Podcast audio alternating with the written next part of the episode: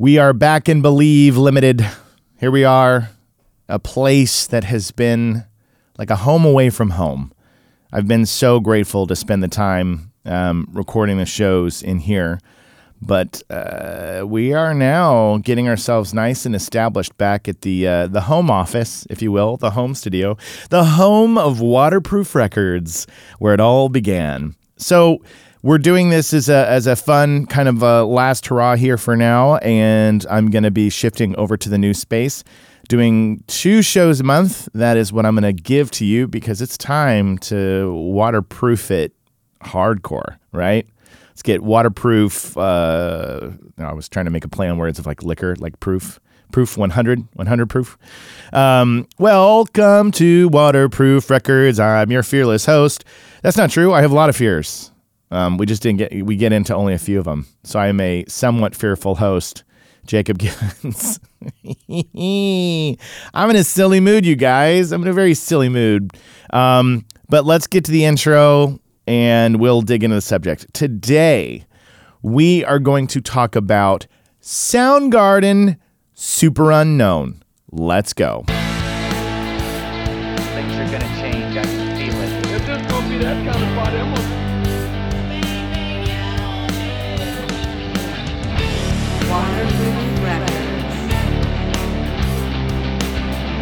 Waterproof Records. Waterproof Records with Jacob. All right, before we dig into the show, let's take care of a few things up top. Since we are recording at Believe, we do want to say today's episode is recorded at Believe Limited in Silver Lake, California. Believe specializes in entertainment that affects change and is responsible for various forms of content, including feature films, documentaries, and podcasts, much like this one. You can check out their work at believeltd.com. Believe Limited, we do special things. That is such a what that that paragraph is. It always inspired me when we did the show because I was like, wow, I love that I found a space to work in that was so uplifting and inspiring, which is what I'm trying to do here. So I have cherished the time that I've spent here in this space, and I'm super grateful to Josh and Believe LTD for letting me have a chance to do the show here. Um, but today, I also need to give a big shout out to my sponsor, DistroKid. Yes, DistroKid. You heard me talk about it on last week's episode um, about Bjork. DistroKid is the official sponsor of Waterproof Records. And what DistroKid is, is it is an online digital music distribution service. So it's super easy to use. And I have a special VIP link that you guys should check out. It's basically distrokid.com backslash VIP backslash waterproof. That gets you 30% off for your first year of uh, loading music onto DistroKid. So you want to take advantage of that, 30% off. That's a pretty big deal. I love what they do. They're giving the uh, the tools to artists and musicians to put their music out there everywhere. We're talking Spotify, uh, iTunes, you know, uh, t- Tidal. Um, they even put it up on YouTube. You get YouTube Music. So it's just it puts your music everywhere and makes it super accessible and very very easy. They also do some really cool tech in there as well, like things like splits. So if you had multiple artists on your um, on your music, you can have it split to where all the revenue is like split evenly, or however you want to do it amongst you and the other artists. So they have a lot of really great services, and I just highly recommend you check them out for sure. So distrokid.com, go check it out. Don't forget to use that 30% off link. But without further ado, you've been waiting so patiently for us to get into Soundgarden Superunknown. And you're if you're a diehard Soundgarden fan, um, and there are many of you out in this world, you might be thinking to yourself, why go in on their fourth studio album? Uh, why start there? Um, again, a lot of times I choose the albums I think that are the moment that something clicks for me. And before you go, wait, it didn't click for you on Bad Motorfinger? Um, it did. It did. Oh, it clicked. But I I had some interesting experiences that we're going to get into as to why it wasn't until Superunknown that um, the door was open. And we all know Chris Cornell, what a gifted, talented songwriter and vocalist. And he has left this world far too soon, and it's hard to believe this many years have passed that he's been gone. Um, he was a one of a kind rock star. You know, it's it's crazy because um, I was thinking about on the drive over. I was like, here's another person that um, took his own life, and that's all the information that we know. Of course, I'm not going to get into the conspiracies. There's all sorts of opinions and ideas about you know what would have influenced him or if other people were involved. You know, people get get into that kind of stuff. But I I'm going to just point out a lot of our heroes from the 90s are gone. And it's kind of crazy when you talk about these big albums. You go Chris Cornell, Layne Staley, Shannon Hoon, Kurt Cobain, Scott Weiland. Just so many of them are gone. And uh, Chris Cornell had made it um, so much further than a lot of the others did. And it was, uh, it was very tragic to lose him. But we don't want to spend too much time on uh, on that because we're really focusing on the year 1994, March 8th to be exact. Um, March 8th, 1994 is when Superunknown comes out. And this one turned them from being just a, a kind of a metal hard rock underground Seattle band into just a mainstream success. I think it went platinum like five times. I think it sold a uh, bajillion you know, albums and music videos. And if you walked up to a person and you said the name, you know, Soundgarden, and they had a blank look on their face for a second, all you would have to say are the words Black Hole Sun, and they'll go, oh, oh, yeah, yeah, yeah, of course. And that's off this album, Black Hole Sun. Um, I can listen to Black Hole Sun again because uh, here's the thing they overplayed the song so much in the 90s. And then I got to even say, if you turned on like KROQ, our local LA radio station, they were still cranking the Black Hole Sun for the longest time. And it was it was one of those songs that they really did start to ruin it for me personally, and I'm sure for a lot of others, because it was just in our ear and in our face all the time. Um, but I think I've spent enough time now and enough years have passed on, and now with Chris gone, um, I do enjoy Black Hole Sun, and it's a good video to reflect upon. But let's get into that in a second. Um, Superunknown is the fourth album. This band had existed 10 years, for 10 years before this album comes out. You know what I mean? Like the the the explosion of Nirvana and Pearl Jam, these are newer bands. Uh, Nirvana was newer, and uh, Pearl Jam was just a, you know, as I talked about on the 10 episode, just a, an iteration of different members from other bands coming together and finally finding Eddie, and it was just this perfect combination. But Soundgarden was formed, I think, in 1984, and originally it was um, it was Matt Cameron, Kim Thayil, and Chris Cornell, and then they eventually got Ben Shepherd on on bass. I think two years in, and they were a band. And they released two albums before this Ultramega OK and Louder Than Love. And those for somebody like me who grew up in in Tulsa, um, those didn't make it to me. Are you kidding me? If you were growing up in Seattle, maybe, and you were getting that sub pop zine in your window, you might might know about them. You might be going to go see Soundgarden down at some club. But for a guy living in the middle of the country, I hadn't heard of Soundgarden. Um, the first time I remember hearing about Soundgarden, I was watching Headbangers Ball. And I think the first video that came across, it was either Rusty Cage or Jesus Christ Pose off of Bad Motorfinger. And this is what, what I want to get into a little bit before we get into Superunknown. Soundgarden and Bad Motorfinger was like forbidden fruit for me. You know what I mean? Like I wanted it, but I was scared of it. And I'll explain. Jesus Christ Pose is a fucking awesome, riff driven, heavy song that when I first heard it, I, I, I was like, I love this. And then I was hearing the lyrics, and my poor little Christian boy brain was just weeping and feeling so much guilt for what he was screaming, what Chris Cornell was wailing. He was going, Stand in there in your Jesus Christ pose. Um, and I was like, oh man, I know it's a song about hypocrisy and, you know, it, it really illustrates a good point. But my young mind was going, oh no, I'm going to get in so much trouble for this. And uh, so I didn't go out and get Bad Motorfinger, which is a great album name, by the way, Bad Motorfinger.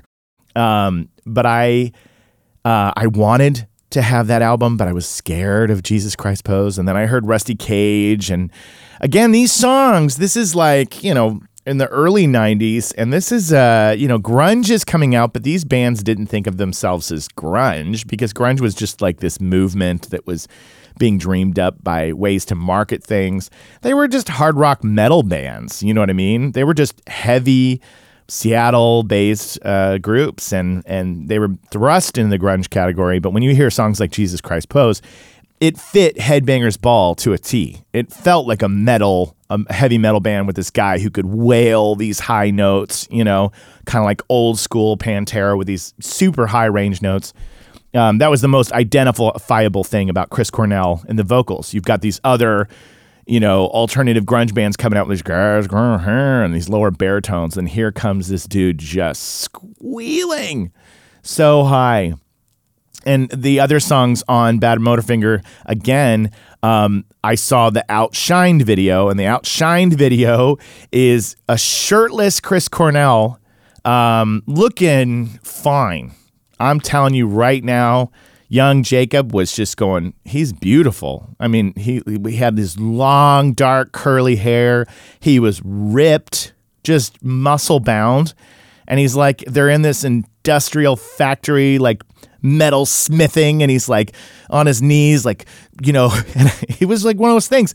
I had this sense of like, wow, he's a very beautiful man. And then I remember the time this girl I really liked she was like madly in love and her standard of like what was gorgeous was Chris Cornell in in the Outshine video. And I remember looking at myself in the mirror and then like seeing that video and be like, I'm never gonna be that. What? So there was a little anger stirred up in my adolescent self, like I'm never gonna look like that guy. You know, he's beautiful, too beautiful. Um, and I and from that moment that I saw him in the Outshine video, I remember the first thing I thought too was I never once put together how tall Chris Cornell was. Uh, he was pretty tall. I mean, I'm not saying he was a giant, but you see a guy that ripped, long hair, you know, in a band. I never put together that he was rocking like six three. Dude was like six foot three, and that's pretty big. And you look at the long hair, the muscle body. He was like a he was like a vampire, dude. If there had been like a Blade movie they could have put Chris Cornell just like walking around with his his beautiful, you know, white skin and his long dark hair and just give him some fangs, and I would have been like, that's the hottest vampire I've ever seen. you can you can tell that I, I had confusing feelings for Chris Cornell as a young boy. Um, but I uh, I that that was what made Bad Motorfinger kind of feel out of reach. Felt a little forbidden. Um, so I, I wanted the album, but I didn't want the album, and I wanted it, but I didn't want it. But by the time we get to 1994, I'm a little bit older, and you know, Superunknown just totally exposes the world to this band, and I think it's before um, Black Hole Sun success. I feel like the first single, and I did not fact check this, but I remember Spoonman being the first song that was really getting a ton of airplay to promote this in 1994, Spoonman, which is a great song, good riff. And I actually covered this a little bit on my episode I did early on in the podcast about the singles soundtrack.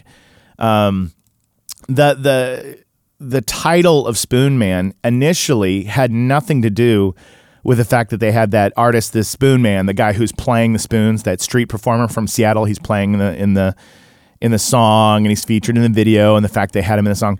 The song title and the whole lyrics and everything like predate that predate that and it's long before Chris Cornell knows who Artis the Spoonman is. He just has these this funny reference point which is they're making the movie singles and Jeff Ament is making like fake a fake cassette tape for um, the Matt Dillon character in the movie. He's making this fake uh, cassette tape, and so he's just making up song titles. And one of them is Spoonman, and there's a couple others on there um, that Chris Cornell also recorded, but Spoonman was one on there. So it was just a name, and so then Chris Cornell sees the name Spoonman and writes a song using the, that title. And then it turns out once it's time to put it onto the the album and put it out there, that's where the worlds collide, and there just so happens to be a street performer who performs with Spoon, who's known as the Spoonman, and it, it all comes together. And I actually found in all of my reading up on Superunknown and, and discovering things, Chris Cornell often found a title or a phrase or a word first and then wrote the song. So he was one of these artists, or at least during this period of his life, that a, a, word sounded cool or a turn of phrase sounded cool. And then he would be inspired by the word itself. And I, in my own life, have done that from time to time where I've just liked the sound of something and I just kind of worked my way in. Um, when I was writing screenplays a lot more back in the day, I used to just dream up like film titles and then I would try to create the story of the film based on the the film title, which is probably not a good idea. It's better to probably come up with your your strong story, your screenplay idea, and then give it a great title. But I would think of these movie name titles. One that comes off the top of my head. I'm going to give it to you right now because I don't think I'll ever write it. But it was uh, "Say Uncle," and it was basically, you know, when we were kids, if somebody twisted their your arm behind their back, and you'd go, "Say Uncle, say Uncle," in order to be released and so I was dreaming up this like Guy Ritchie heist film and I, I called it Say Uncle, but I, I started with a title and then I worked my way around. Anyway, just thought that was pretty funny. But I'm going to bring up the track list so we can kind of talk about it. Uh, if you follow me on TikTok, and most of you do, I made a TikTok that got a lot of attention about the tunings of the guitars on Soundgarden. And this band was notorious for this, for really unusual tunings, deep, low, you know, really strange. And the, the most hilarious thing about Superunknown, start to finish, every single song on this album is a different tuning. Every one.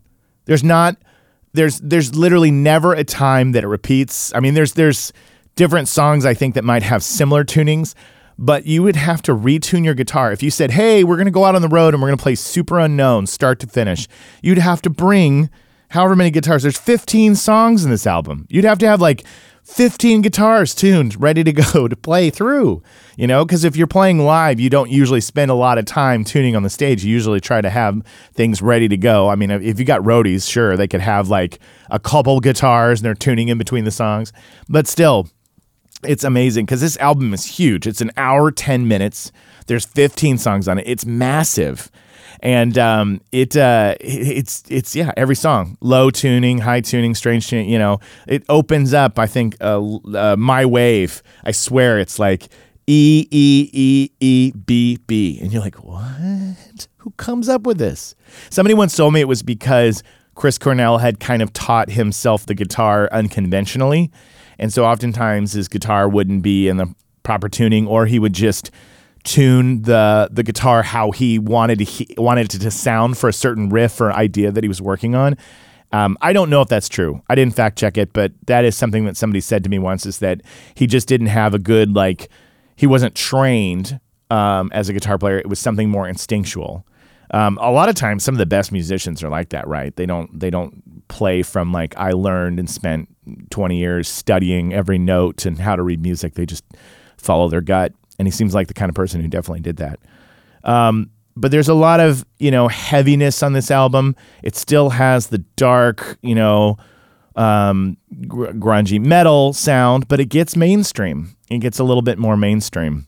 So the songs on here, like Spoonman and then Black Hole Sun, is one of those ones that you go, you can't think of this time period and not think about Black Hole Sun. And I forgot to to check out who directed the video because if you think about right now the music video, you'll know exactly what I'm talking about. It was very famous. Let's see, does it say who the director is? I feel like it won an award, but it doesn't. I don't think it says the the director on here. Um, I'm not going to waste too much time on that. We'll, we'll I'll share it later. But the the video was these picturesque neighborhood families, children, you know, things like that, g- going about their daily life. And this was really early in the days of people manipulating visuals through computer graphics. You know, during this time, computer graphics were leaking their way into film and television, and they were perfecting and, and, and playing around with a few things and not 100% sure where it would go all the time. And it was like, it was like one of those things that you just didn't know necessarily what you could do. And so what they do in the video is they manipulate everybody's faces to contort as the song goes on. And it was like very subtle at first and then it like increases as the video goes. And I remember being a kid and just sitting there and being horrified, being scared out of my mind at the the look and the, the the features of children and moms and dads like looking at the camera and their smile would contort and be like uh, so maniacal and just huge. Eyes growing larger mouths expanding. People are like licking ice cream and carrying black balloons. And you know it was just it just was so unsettling. And then it all ends into this whole the, the there's a storm and you know the the sky is like opening up and it was this really disturbing video. By the way, I didn't want to leave you guys hanging. The director was Howard Greenhalgh. Um, so he was somebody that that's not a name that really popped into my head. I kept thinking to myself, if it's Spike Jonze or you know Valerie Faris and Jonathan Dayton or Cunningham or or one of, or or Michel Gondry, and I'm blowing it right now. I'd feel like I'm doing you a disservice. But there's a reason why you know Howard Greenhalgh. I'm not saying he's not an amazing, incredible director, and probably went on to do a million other things, but he wasn't in that that group of those music ver- video directors you saw over and over again. Yet, the Black Hole Sun video lives on in infamy, and uh, we always think of those creepy faces. So that is a moment that I, I definitely remember in time is when that video dropped, and it became just so massive. That song, uh, if you read up on it, it is not again another example of Chris Cornell heard um, he heard he heard something wrong on the news. He heard a news anchor say what he thought was black hole sun. And apparently that's not what the news anchor said at all. That phrase was never uttered, but he heard the the expression and he thought it was like a really cool visual. So he wrote all the lyrics to that song as like kind of a word painting, you know, just kind of painting these images. And um, and so it's a really surrealist thing. And when they finished that song, they did not know it was going to blow up. They knew it would possibly be a good single, but I don't think they knew that Black Hole Sun would go on to become the monster, the behemoth that it became. And it's funny because when you listen to it, you kind of go, it is a little bit surprising that it got so big. It starts out so slow. It's got that really eerie flanger guitar kind of playing like that, and then it kicks in. It's slow, it's really slow tempo. And then it builds this point where um, Cornell is just wailing Black Hole Sun in the background, but it caught fire. You know, it caught a hold of of of the world and the culture and the zeitgeist of everything, and and spread. And now we think of it always when we think about um, Soundgarden. Um, I talked a little bit about Cornell's voice, and during the recording of Superunknown, his voice, he had such an incredible range that they had to, if he was singing higher notes, he had the tendency to be louder and just it was a lot more intense of an audio sound wave. So they would switch out the mics to make sure to handle those those parts right there. And then he would switch to others for other sections of the song. And he destroyed tons of microphones while they were putting this album together because he kept just his his vocal range was like blowing out these microphones. And I think in the studio, which was I think called Bad Animal Studio in Seattle, it was co-owned by the the, the gals from Heart. And during like the mid '90s, they owned this studio. And Nirvana had recorded there, in Chains had recorded there, Neil Young had recorded there, and um and they recorded there. And he was uh, yeah, Chris Cornell's voice was just thrashing these microphones. Um, but back to the back to the album itself. The cover is it grabs you because it's, it's something that we did a lot in the '90s. We like I was ma- yeah. I love that I just said we. Yeah, you know when I was making all those uh, award-winning multi-platinum albums in the '90s. No, I was going to say one of the things that they made a lot of in the '90s were these distorted album covers, like blurry pictures, photos that were poorly rendered, or like you know, the photographer had done something to the actual image and manipulated it. You know, this is so much before filters and things that we do on social media where you plug in something to look faded or like it had been run over by a car or, you know, had been overexposed or underexposed. And this is an example of just a photographer taking an image and distorting it a little bit. It was just a picture of the band, and I think it was called The Laughing Elf. I think that was the name of the photo because of the way that Chris Cornell's face is kind of like this. Um, I think that was the name of the picture. I'm forgetting the name of the photographer, um, but that's neither here nor there. I'm I'm sorry, sir. You did a wonderful job on your photo. I don't want to get caught up in all the details all the time. Um, couple other things. I talked about Spoonman already, Black Hole Sun. One of my favorite songs on this album is Head Down.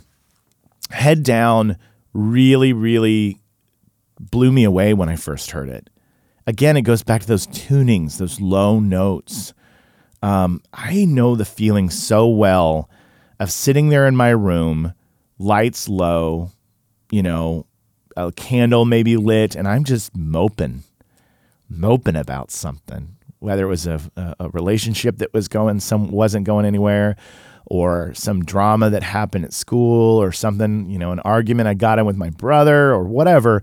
Just moping, being maudlin in my in my room. And this would be a good album for that. It had a heaviness to it. These riffs were so deep and um, really drill right through you. Kim Thayil's guitar playing style, um, very, very memorable. I remember watching these guys playing music videos and they're playing with their instruments really low and the straps and hanging down. And um, this is also the era that Chris Cornell cut his beautiful hair off. He had that long hair, and then on this album going forward, it's usually pretty short. Um, man, I really have fixated on Chris Cornell's looks. Rest in peace, sir. You were a you were a beautiful man. Um, so many other great songs on here. Fresh Tendrils, uh, like Suicide. By the way, like Suicide was about. It's not a song about suicide. It's not a suicide letter. It was literally um, a bird. He was writing music, and a bird had crashed into the window and broken its neck and he went outside and he saw this bird was suffering and he decided uh, he would you know put the bird out of its misery and squash it with a brick and so he did that and that's what the, that moment kind of stayed with him and that's what inspired like suicide um, Fourth of July is another track where you can reference it to people, and that's an example of my God. I don't know what his low string is down to. I think it's like a it's like a B or something like that, but it is just slugging you like when you hear Fourth of July, you have to expect that the band went out and got like a like a chain length fence and decided to string their guitar with like a chain link fence or something, or just a, a string that's like larger than a bass string, just huge. Um, this album has this energy, right? Because I, I don't think this isn't a hopeful time for music. You know, I mean, like the music is great, but the musicians are all talking about death and feeling alone and feeling isolated and dealing with you know suicidal thoughts and feelings and despair and it was a really interesting time to be listening to this these heavy riff grinding notes and be feeling this sense of aloneness and I talked about that a little bit on another album um, in here. I think I talked about, I think that was on, I can't remember which album. There were so many in the 90s that made, made us feel that way. But this one in particular really would put you in a headspace that you, you kind of felt, uh, kind of felt like you needed to be left alone for a while. Um, the album name itself, Superunknown, this is another hilarious example. The more I dug into it, it was actually just a misunderstood uh, word that Cornell saw. There was a TV show with a, a clown in Seattle called like JP Patches, I think. It's a TV show. And they made like a movie or a documentary about this TV character. And it was called Super Clown, S U P E R. And they spelled clown with a K. And that was the name of this this tape that they talked about this character from the, the late 70s. And I guess one morning, Chris Cornell is a little hungover. He looks down at the uh, at the at the video, you know, at the cassette or, or, you know whatever he was looking at, and he thought it said "super unknown." Um, at least that's the story I read. I don't know if that's 100% true, but that's what I read. Um, I feel like I'm jumping all over the place on this album. I'm not being very um, focused. You got to bear with me. I just literally went to go see the Smashing Pumpkins last night in Anaheim and I was out really, really late. You can hear it in my voice. You can hear it in my my energy. I'm doing well. Um, I was thrilled to be there at that show. It was incredible. I'm actually going to be going to the Hollywood Bowl on Saturday again, so I'm thrilled about that. It was a beautiful, incredible night. Um, but I, it's amazing because here I am at the end of the day, and I'm finding I'm like, man, my my head is not screwed right on because I really wanted to link the album. One thing I don't want to lose is when I talk about albums. I when I've been listening back to the shows. I've been noticing that sometimes I get a little bit too caught up in the facts. You know what I mean? I get a little bit too much in like, I've got to tell you when this album was recorded, where it was recorded, who produced it, um, you know, all those facts and details. And then as I'm going through each song, I'm trying to remember these little anecdotes and stories. And I was like, the one thing I don't want to lose hold of is feelings. You know, so much of what drives my TikTok um, channel and the content that I make is the emotion. It's the emotion behind it all. Just the the the the feeling that you oftentimes can't put into words. You know, when I did my first TikTok on Soundgarden on Rusty Cage, I just talked about how the riff felt like it pulled us like like taffy, like distorted taffy. And then there's that bending feeling to Soundgarden's music, just bending, like woo, like pulling you. And that is something that I don't want to lose track of on a podcast. I want to remember to say, hey, this is what it felt like. Because you can go read Wikipedia, you can go read um, a book about Chris Cornell's legacy and what a legacy it was and what a band Soundgarden was. I'm, I'm heartbroken that I never got a chance to see them play live. Um, that's a real bummer to me. I didn't even, man, I don't even think I got a chance to see. No, I did get to see Audioslave. I feel like they were on a festival in the early 2000s, and I think I got a chance to see Audioslave and a group of other bands on one of those one of those shows that where there's like 10 bands playing. But I never got a chance to see Soundgarden live and see that that skill, that vocalist, these guys pull me like distorted taffy you know, feel that bend in my bones, feel those low notes resonate. Um, that is what I recall about Soundgarden, that feeling. And Black Hole Sun giving you this sort of like eeriness, spookiness, heaviness. Um, that's what stays with me. And Chris Cornell's beautiful appearance and his voice that went so high. You know, you would always always hear stories about how he had vocal nodes and things happening to his throat because you would hear him do things and you'd be like, that can't be good for you in the long run. You are you are screaming these high notes and it doesn't sound like it's it's uh, I mean it sounded easy, but it sounded like it hurt a little bit. It sounded like he was always everything he sang sounded like he was in a little bit of pain. You know what I mean? Like there's a little bit of ouch in every note. And you know, that's why when you lead to the end of his life, you go there. That pain had to have come from somewhere, whatever you think about how he left this earth or why. But that stays with you.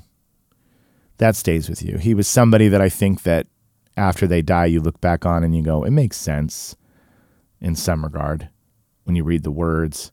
But then, then of course, I, I said I wouldn't get into the conspiracies because there's a lot of people who come out and they say, no, no, no, no he was he had a good relationship with his wife and he was in a positive mindset and there's just no way. So there's of course that's why people have the theories as to why somebody leaves um, leaves this world. All i know is that we miss him. We wish we could have more music from him but god he left us a lot. He left us soundgarden he left us audioslave and he left us solo music. Solo music is is fantastic as well. He was an incredible songwriter. Um, some of the biggest songs on here, you know, Fell on Black Days. That was another huge hit. Um, I think he said that it felt like a, it felt like a, you know, another turn of phrase that he turned into a song. That tab happens time and time again on this record. Um, I mentioned Head Down earlier. If I make somebody a Soundgarden, uh, you know, if I add Soundgarden on a mixtape, Head Down is going on there for sure. But when it comes to favorite albums of all time, Badmotorfinger might actually beat this one. But I just think that this one is worth calling out in terms of where everything changes for Soundgarden. And they would split up You know, they would split up, and that's when Rage would split up, and then Audioslave would be formed. But it, Soundgarden only had a few more years left in the '90s that they were playing together, um, and of course they would reunite years later. But this is the this is the record. This is the album that I think everybody no longer became a cool underground band that nobody had heard of with your cassette tapes of Louder Than Love and Ultramega OK, which I got later. You know, once I got Superunknown, I got Badmotorfinger, and I got the other twos, and they're they're they're are really good songs on there, like Flower and Gun, and those are really great songs. Um, but this album, if you put it on, there's not a bad track. It's not a bad track. I feel like every single one on this one, start to finish, is is fantastic. Um, but that's pretty much it, you guys. I I did again. I didn't want to come in here going fact, fact, fact, uh, data, data, data. I wanted to get get back into why I st- started doing this podcast, and that's reminding us why albums became so important to us, um, why they stood out, and why when you go back to them now, they they really bring up a, a specific time in your life. So I encourage you, if you've never spent any time with Superunknown, um, it's not all it, it- with your lights off. It's not all dark. A lot of it's really heavy and rocking and upbeat. Um, but it it does feel like for me an album that I would like to play in my bedroom alone to work through some angsty teen feelings. That's for sure. Which so many of these were like that, right? Um, but again, I recommend you check out tons of Soundgarden's work. They're a phenomenal band, and uh, I'm grateful that I grew up in a time that boundaries were being pushed vocally and instrumentally. And um, you know, if you go listen to the song "Limo Wreck" off this album, I don't even know what they're doing on that al- that song in terms of melody and rhythms and time changes. It's just all over the place. It's very complex um, quite admirable. You know, you listen to the details and the things that are going on with the drums, the bass, and how they're guiding this and going into minor keys and shifting and changing things up. It's pretty impressive, pretty impressive body of work. So that's it. That's Superunknown by Soundgarden, another iconic, huge, huge record. Um, and and uh, you know maybe one day I'll do a show dedicated to Badmotorfinger because I mean you heard some of my reactions and opinions on that, but um, but this one was the one that uh, that if you were around in '94, you certainly remember the time you saw people's faces go weird on the Black Hole Sun video. Super creepy, but always memorable. And if you grabbed a pair of spoons, you'd slap them against your knee and go, "Spoonman, come together with our hands." Um, that is Waterproof Records. I want to thank uh, Believe LTD for letting me record all these months in this cool space. There's going to be more and more of these shows coming your way. I've got some guests on deck soon. I'm just working out schedules. Obviously, as we head into the holiday season, it gets tricky. People start to travel and everybody's got things on their plate. But I got some great records coming up. I'm going to be trying some new things in the show, playing around with different formats and ways of sharing stuff. Because obviously, I make TikToks sometimes, I make little videos about albums that you go, I, you know, I don't know if I could sit down and talk about uh, this entire album for an entire podcast because it was much more of a short window in my life or I liked a, a song or two off of it. So I may start experimenting with like, these are the top five probably uh, you know albums you never heard of from that era or i might start toying around with some of the more nuanced things that happen. If you're interested in hearing me cover certain things now i know fans of the show have begged me. I have a, a fan of the show who's begged me for sonic youth. I promise you sonic youth is coming. Um, there's going to be a lot more female artists. You know i've done tori amos i've done bjork but there's more incredible female artists coming down the pipeline.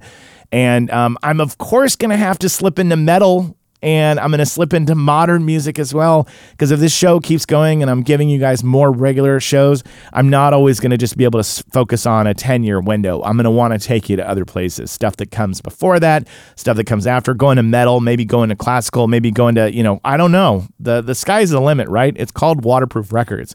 I didn't say Waterproof 90s. I the, the tagline of the show is Unsinkable Tunes from the past, present, and future. Unsinkable tunes. So please tell everybody about Waterproof Records. Share it with your friends. Um, I've seen so many kind, sweet comments on iTunes. You guys say the nicest things. It just warms my heart. So if you'd like to leave a comment, like to leave a review, please do. Even if you don't like the show, that's okay. Um, but tell everybody I can't keep making this show without your help. Once again, make sure to check out my sponsor, distrokid.com. There, if you're a musician or you've been thinking about being a musician or you want to try something, you could put your music everywhere. It could be heard by everybody. You could build it up and you could be the next um, Soundgarden for all you know. So, Thanks again for joining me on this week's Waterproof Records. Thank you to Josh, my amazing producer in there. I couldn't have done this without you, and now we're the best of friends, and that makes me even happier. So until next time, thanks, guys. Things are gonna change. I can feel it. If this gonna be that kind of party,